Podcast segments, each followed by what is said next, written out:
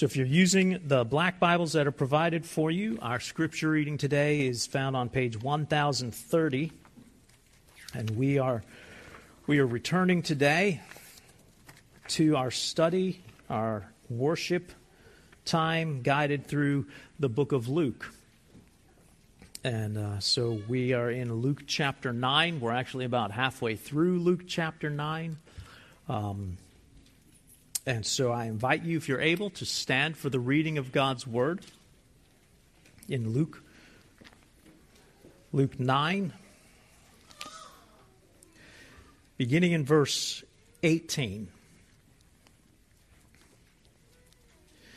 Now it happened that as he was praying alone, the disciples were with him, and he asked them, "Who do the crowds say that I am?" And they answered, "John the Baptist, but others say Elijah, and others that one of the prophets of old has risen." Then he said to them, "But who do you say that I am?" And Peter answered, "The Christ of God." And he strictly charged and commanded them to tell this to no one, saying, "The Son of Man must suffer many things and be rejected by the elders and chief priests and scribes, and be killed, and on the third day be raised." And he said to all, "If anyone would come after me, let him deny himself and take up his cross daily and follow me. For whoever would save his life will lose it, but whoever loses his life for my sake will save it. For what does it profit a man if he gains the whole world and loses or forfeits himself?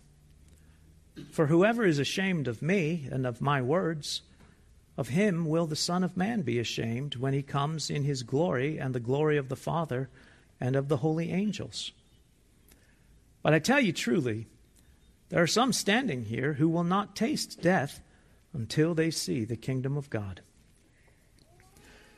The grass withers and the flowers fade, and yet the word of the Lord remains forever. You may be seated.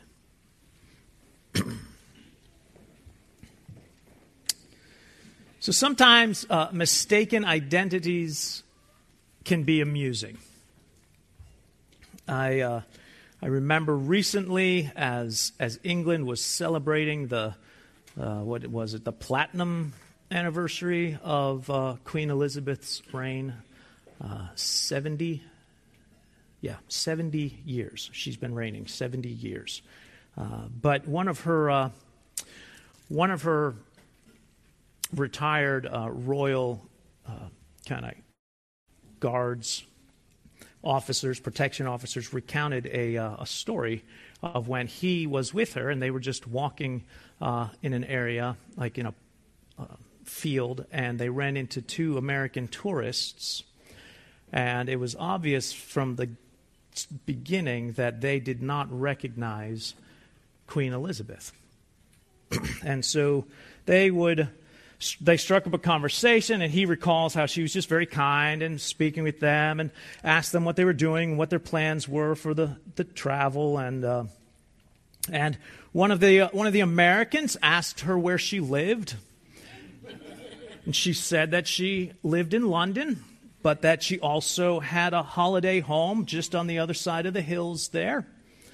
And as they talked, they asked how long she'd been coming and spending holidays in those hills. And she said, "Oh, well, since I was a little girl, so for nearly 80 years. And they were astonished, and they said, "80 years? Well, then surely you've probably met the Queen." And she replied that no, in fact, she had not ever met the Queen, but that her friend had met her several times. And so then they were totally enamored with her friend there and asked him, what was she like? And he said, well, she can be a bit cantankerous, but she does have a good sense of humor. And so at one point, they just kept talking, and she didn't press. And then at one point, one of the Americans puts his arm around the guard and hands his phone to the Queen and asks if she would take their picture because they've met someone who was so close to the Queen of England. And she did. And then he, her guard and friend, made them take pictures with her also. And then they all parted and left. And the Queen said to the guard how much she wished she could be a fly on the wall, and but also hoped that somewhere in America they would have friends that would recognize who they had their picture taken with. So what exactly happens when you have so misidentified royalty that you've turned them into your personal photographer? Now, not all mistaken identities are amusing and enjoyable. Some have more detrimental consequences. I was going to start with the story of how let's go with Paul. How a person I know once tailgated a unmarked state trooper for several miles down a highway before finally that state trooper tapped his brakes, eliciting from this friend of mine gestures and shaking of heads until the guy in the car in front of me, him, put on this goofy-looking Smokey the Bear hat, and then went. And I pulled over behind him, and sometimes mistaken identities are costly. Jesus asks his disciples a question that you and I have to answer. You cannot be a disciple of Jesus without answering the question, who do you say that I am? And how you answer that question will drive your expectations, what you expect from Jesus. It will drive your expectations of what's expected of you. How you answer that question. Who do you say I am? A few years ago, we worked through the book of Mark, and one of the tools that we used was Rico Tice, who helped start Christianity Explored. And Rico Tice explained that in the book of Mark, you can take every paragraph of Mark and highlight it with one of three colors, and you assign those colors to one of three questions. Who is Jesus? Why did he come? And what does it look like to follow him? Everything in the book of Mark, he says, has to do with identity. Who is Jesus? Mission. Why did he come? Calling. What does it look like to follow him? And as I have read through other Gospels, I wonder if he's accurate, but also if it's not true that all four of the Gospels could be broken down in those three questions. But whether all of Luke can be broken down that way, at least these three paragraphs very specifically answer those three questions. The first paragraph answers the question, who is Jesus? The second paragraph answers the question, why did he come? And the third answers the question, what does it look like to follow him? And so first we have this question, who is Jesus? Jesus is sitting with his disciples, and we learn from later in the third paragraph that it's more than just his disciples, because then it says that he turned to all of them, not just his disciples. So there's more, there's a crowd there, but Jesus turns to his disciples, his followers, his specific closest followers, and he says, who do people say that I am? This is more than Jesus feeling a little insecure. This isn't Jesus wanting to hear some kudos from the crowds. This isn't him just feeling bad about himself and wanting to know what nice things people are saying. But this is part of understanding who is Jesus. Who do the crowds say that I am? And so they answer, John the Baptist. Some think you're John the Baptist, which So I guess maybe they think the rumors of his beheading were slightly exaggerated or something. Some say that you're Elijah returned from the dead, and that's not a bad thought, because the very end of, so Malachi in our English Bibles is the last book of our Old Testament. It's not necessarily the last book in the Hebrew. The last book in the Hebrew Old Testament is 2 Chronicles, but Malachi is the last of the prophets' writings. And at the end of Malachi, in chapter 3, Malachi says that a messenger will come to prepare the way for the Lord. And then in chapter 4, the Malachi ends not with a prophecy about the Messiah, but with a prophecy specifically about Elijah, that Elijah will come, or one will come in the spirit of Elijah and will prepare the way, will turn the hearts of the fathers to their children and the hearts of children to their fathers. So many start wondering, well, maybe this guy is that Elijah character.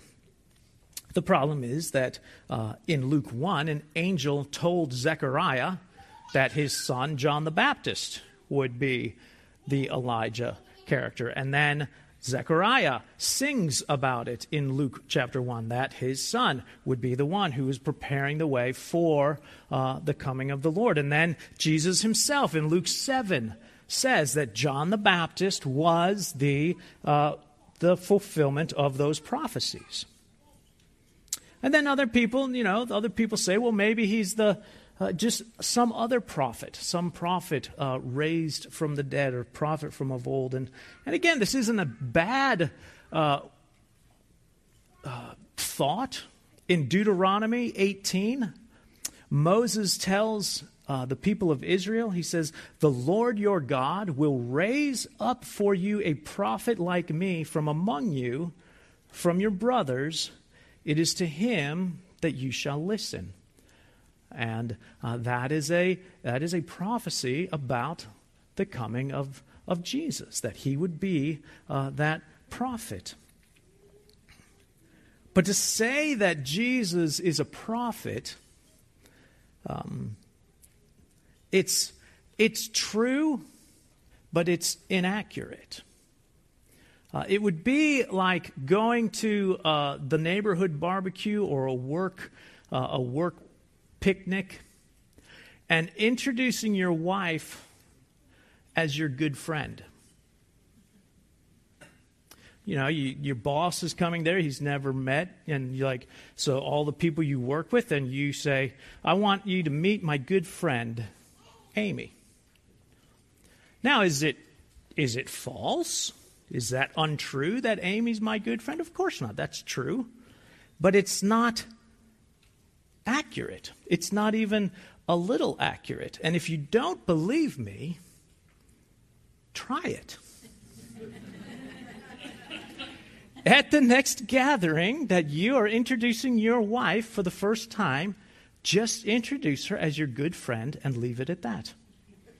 And see how she responds. Does she feel loved and cherished? No, she will feel a little slighted at the least, and rightly so, because she may be your good friend, or maybe she was your good friend before this instance, but that doesn't even come close to describing who she is. It's not enough to say she's your good friend. I wonder if they chuckled over these things. You know, I mean, at least two of the disciples of Jesus were disciples of John the Baptist. All of them knew that Jesus and John were two different people. When they said, "Well, some people think you're John the Baptist." And at that point, you're like, do they even know how reincarnation works? Like, you can't be a person who was the same, that doesn't what? And so, did they chuckle about these things? Did they admit, oh, these, this might be what we were thinking, actually. I think it's amusing that they only told him the nice things people were saying about him. Who do people say I am? Elijah. People say you're Elijah. They don't say you're crazy. No, they do not. They don't say you are an illegitimate child of loose woman. No one says that. But then he gets to the point. The real question. You know I'm not John. You know I'm not Elijah. So who do you say I am? And Peter, speaking on behalf of the disciples, because the who do you is a plural question. Who do y'all say that I am? And Peter answers on behalf of the disciples. You are the Christ of God. You are God's Messiah. See, Christ is the Greek word that means the same thing as the Hebrew word Messiah, which means the same thing as the English phrase, the Anointed One. Christ and Messiah and Anointed One. Jesus, or Peter says, you are God's Anointed One. And we've talked about this a little bit before. Priests in the Old Testament were anointed. They would be anointed for the work that they were called to. Kings were anointed. They would be anointed by a prophet or by a judge. We saw that in 1 Samuel and in 2 Samuel. Saul was anointed. David was anointed. Prophets were anointed. Perhaps not physically by someone on earth giving them their calling, but they were anointed by the pouring out of the Holy Spirit onto the prophets, that the Spirit of God would be poured out onto the prophets so that they would speak for God. Jesus, as the Anointed One, as the Messiah, as the Christ, he is the greater priest. He's the greater king. He's the greater prophet. This is why, while prophet may be accurate, it's not nearly enough to say about Jesus. Why does that matter? Well, because identity bleeds into mission, if you'll pardon the use of the word. I mean, let's ask this question. Do you want your wife to do the things for you that a good friend does for you? Or do you want your wife to do the things for you that only a wife can do for you? Identity matters because it speaks into mission. If we don't understand who Jesus is, we'll never understand why he came. And why did he come? It's a little disguised in English, but literally it says, and he rebuked and commanded them. So in English, the translators struggle with the strong language. This Greek word, all throughout the book of Luke, is only ever used or translated as rebuke. He rebukes the demons. He rebukes bad faith or bad understanding. And it says here that Jesus rebuked and commanded them. It's a little disconcerting. You get the answer right, and you get scolded anyway. Like, what the heck? What, we got it right. Well, it's because identity isn't enough. You do have to understand the mission of Jesus. You have to understand why Jesus came, or else you'll misunderstand what it means that he's the Messiah. If the crowds latched on to this idea of the Anointed One, the Messiah, without understanding that this Messiah came to die, their understanding of the Messiah would be the assumption that he had come to kill, that he had come indeed to sacrifice, but not himself, but perhaps the Romans. They were looking for a leader. They were looking for a Messiah, someone who would come and restore their national freedom, someone who would come and restore the power that they once had as that great nation of Israel. They were looking for a Savior, one who would come and make Israel great again. And many of those who were looking for that were the most conservative of Israel. the ones who looked at Israel and said, this is what's wrong with our country. We have abandoned God's word. We have abandoned obedience. We have walked away from God, and that's why we are in the mess we're in, and we have got to get back to the basics of obedience and bring God's restoration back to this great land of ours. They wanted a Messiah who would restore their greatness, not necessarily a Messiah who would shine a light on their weakness. And these aren't, it's not that they invented these things, it's just that they misunderstood the promises, or at least the order of the promises. They loved the passages in Isaiah that spoke of the glory that the Messiah would bring, and the dignity and the restoration that would come. But the whole idea that the Messiah might also be this guy that's talked about in the middle called the servant leader, the one who was so meek he wouldn't eat, like his speaking wouldn't even snuff out a smoldering candle. But Jesus rebukes them and says, don't tell anyone, because they're not ready to hear this, because they don't understand that the Messiah, the Son of Man, must suffer many things. The Son of Man must suffer and be rejected by the elders and the chief priests and the scribes, and be killed, and on the third day be raised. These things must happen. This has to happen for the Messiah to save you.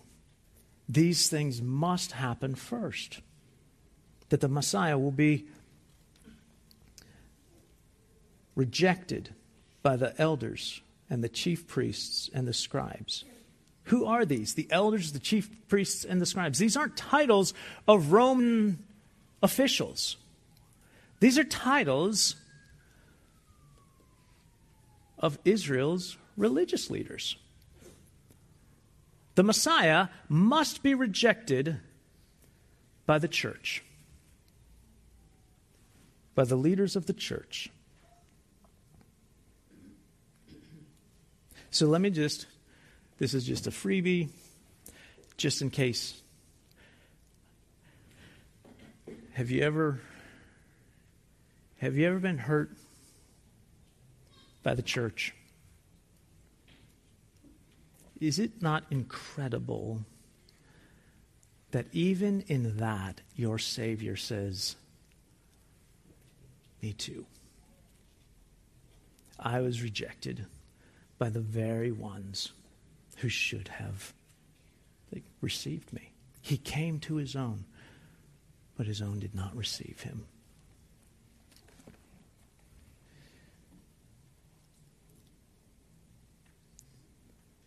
Rejected by the very ones who thought that they were serving God in their rejection of him, thought they were doing God's work by rejecting him. Do you see how important Jesus' identity is? If you get the identity of Jesus wrong, you will actually reject him thinking you're serving God. You reject why he came thinking that you're following God's will.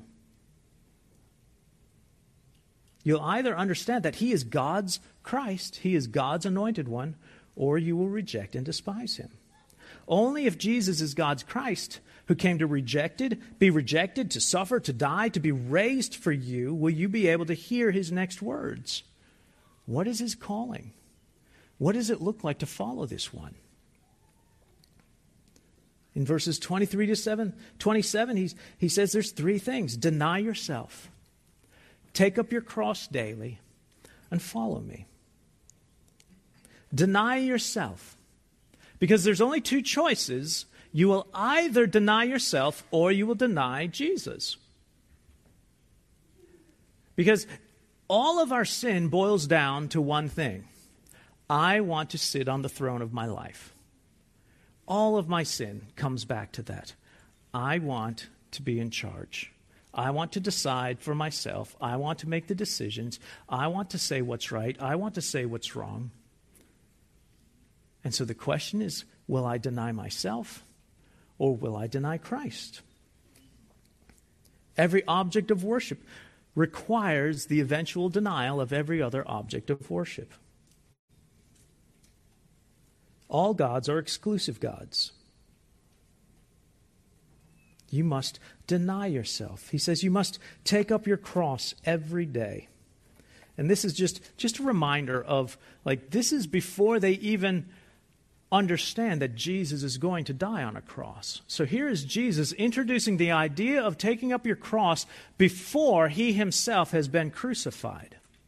And so consider the imagery that he's using. This is how one author explains it. In the first century, the cross was not a mere symbol or figure of speech, but a repugnant instrument of cruelty, pain, dehumanization, and shame.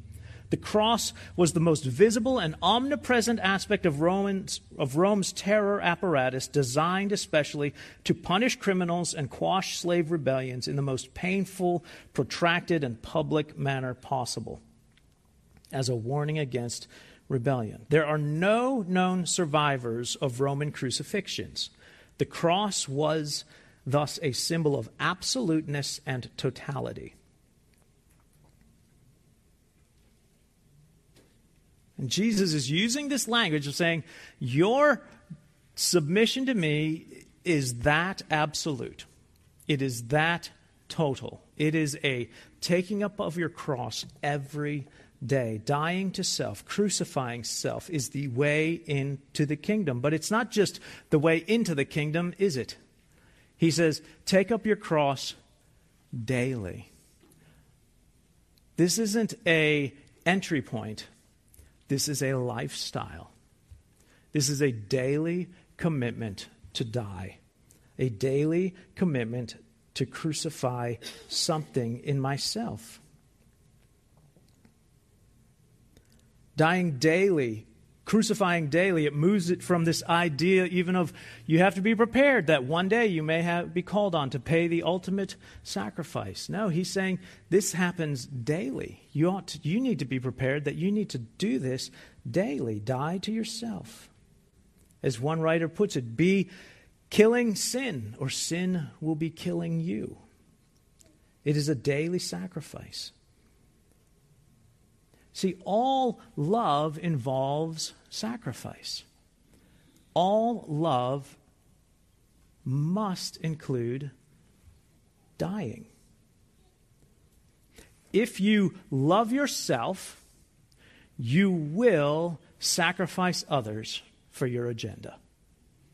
If you love yourself, you will make sacrifices, and those sacrifices will be other people. In your lives, you will sacrifice them, their needs, their desires. You'll just sacrifice them because they don't measure up to your wants, your desires. We know, probably all of us, too many people. I know too many men who have decided, I'm going to sacrifice for love. And they will sacrifice their wife and their children for love. And it's not love of another woman. It is love of self. What I want, what I claim to need, what I desire, and I will sacrifice others to meet that. All love involves sacrifice. If you love yourself, you will sacrifice others. If you love God, you will sacrifice yourself. You will say, I would die to my desires because I love God. What are we to crucify daily? I thought of at least three things. Maybe they're all the same, though. I mean, the first and most obvious is sin. I mean, that's not a hard one. The first thing we should be crucifying daily is sin. That's in Romans 6, that we ought to be considering ourselves dead to sin and going about the process of mortifying sin in our bodies. We ought to be killing sin regularly, daily, saying no to those temptations, daily seeking help from the Word and from others so that we can be killing sin. But it's not just sin, is it? It's also our desires, which maybe we kind of put desires with sin because it's easy to say, well, we should be killing our sinful desires. But do you know that like James never uses that qualifier when he talks about our desires? When he says, what causes quarrels and fights among you? And every person sitting there, it's like elbowing the person next to them, thinking, her, she causes quarrels and fights. Or him, he causes quarrels and fights. That's not what James says. James says, isn't it this? Your passions are at war within you. Your desires are at war within you. You desire, and you do not have, and so you murder. You covet, and you cannot obtain, and so you fight, and you quarrel. We ought to be daily seeking to crucify our desires. We ought to be asking, are these desires Christ's desires? And if not, I should be crucifying these desires. And then at the same level, I'd say, because desires isn't qualified as just your bad desires, I would say, what are our dreams? I think we should be in a daily habit of crucifying our dreams, our hopes. We can often take very good things that are either in our lives now or that we wish were in our lives or that used to be in our lives, and these very good things become the controlling, dominating things in our life. And they should have been good gifts, and they should have been things to rejoice in or to long for in a holy way, but they've become these dominating, life-sucking dreams. So without trying to ruin the movie, like I just, on an airplane, I just watched the new Doctor Strange. Listen, so if you haven't seen it, I'll try to keep this as vague as possible. But there is a person in that movie that essentially shows us what happens when a good desire becomes an idol. And you see the willingness to murder across multiverses in order to see that desire fulfilled, that dream. And it's a good dream. It's a dream that many of us would say, that's my dream. That's what I want. But what happens when the dream we want becomes so dominating that I will sacrifice my walk with Jesus? I will sacrifice my relationship with God because this dream is too important.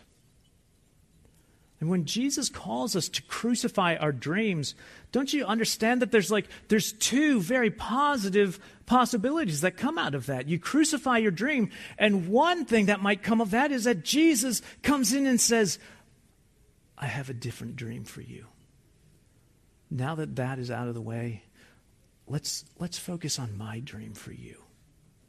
But the other is that Jesus is the God of resurrection. And so sometimes he says, now that we have killed that dream, let's raise that up in newness of life. Let's see if we can't now do something with that dream, but in a way that says, well, God is my ultimate dream. It's so easy for us to just hold on so tightly to those dreams, those desires. And Jesus says, you need to be crucifying those daily. Take up your cross daily and follow me. And he gives sort of three kind of supporting clauses at the end. He says these three, whatever that figure of speech is. The preposition? No, I don't know. Anyway, 4, whoever would save his life will lose it, but whoever loses his life for my sake will save it. And again, silly movie, but it's totally played out in this movie. That this person who was seeking to just save it all, lost it all. Whoever would save his life will lose it. And it's not just lose your life willy-nilly, but lose your life for my sake. Submit your life to Christ. For what would it profit a man to gain the whole world and still lose or forfeit his soul? What are you willing to forfeit? What are you willing to lose? Again, every love involves loss. Every love involves denial. Either I will love myself and my dreams and my desires, and I will deny others, and I will lose other things, and relationships will crumble, and my relationship with God will fail. Or I will love God, and I will be willing to lose everything to gain Christ. Whoever is ashamed of me and my words, of him will the Son of Man be ashamed when he comes in his glory, and the glory of the Father, and the glory of the holy angels. Aren't there just ways that we read God's word and we're like, oh, well, I'm not going to talk about that. I don't want to. That's so old-fashioned. That's so, here's God's word again. It's just, we have to bring this. We have to update the language. We have to take into account the culture and where we are in these things. And I was just reading that, I guess Franklin Graham was interviewed by the English dude. I don't know. What's his name? Not Pierce Brosnan. That's Remington Steele. Piers Morgan. That was it. So not Remington Steele, but the other guy. And he said to him, don't you feel like it's time for the church to update its language on, surely by now the church is ready to update its language on things like love and acceptance and even like things as far as sexuality. And Franklin said, it's not the church's responsibility. We either follow what God says or what's the point? And why call ourselves a church of God if we're not even going to follow what God says? Who is Jesus? Who do you say Jesus is?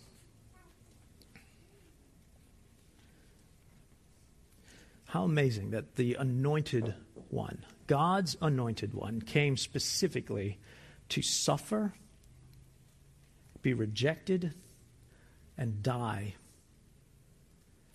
for the very sin that earns for us that suffering, rejection, and death. That he would do that and be raised for us. A God who would love us that much has every right to call us to follow him in that kind of sacrificial love. That's the love that we celebrate at the table. That's what we come together for, to remember what Christ has done for our salvation. We proclaim the Lord's death as we eat and as we drink, that Christ was crucified for our sins, that he was raised for our newness of life, that sin is so serious and God is so holy that nothing less than the death of the Son of God would suffice for our deliverance. And at the same time, that God is so merciful and so compassionate that he willingly, intentionally chose to make that sacrifice for us. These two truths come together at the Lord's Supper as we eat and remember and believe that the blood of Jesus Christ was shed for the complete remission of all our sins. Let's pray. Lord Jesus, we're grateful to you for your goodness to us and pray that you would write these truths on our hearts, that you would move us to love you and each other, that you would remind us of who Jesus is, and that who he is and why he came would move us and fill us so that we might crucify our sin, our desires, our dreams, looking to Jesus to fulfill all that you have promised to us. In Jesus' name, amen.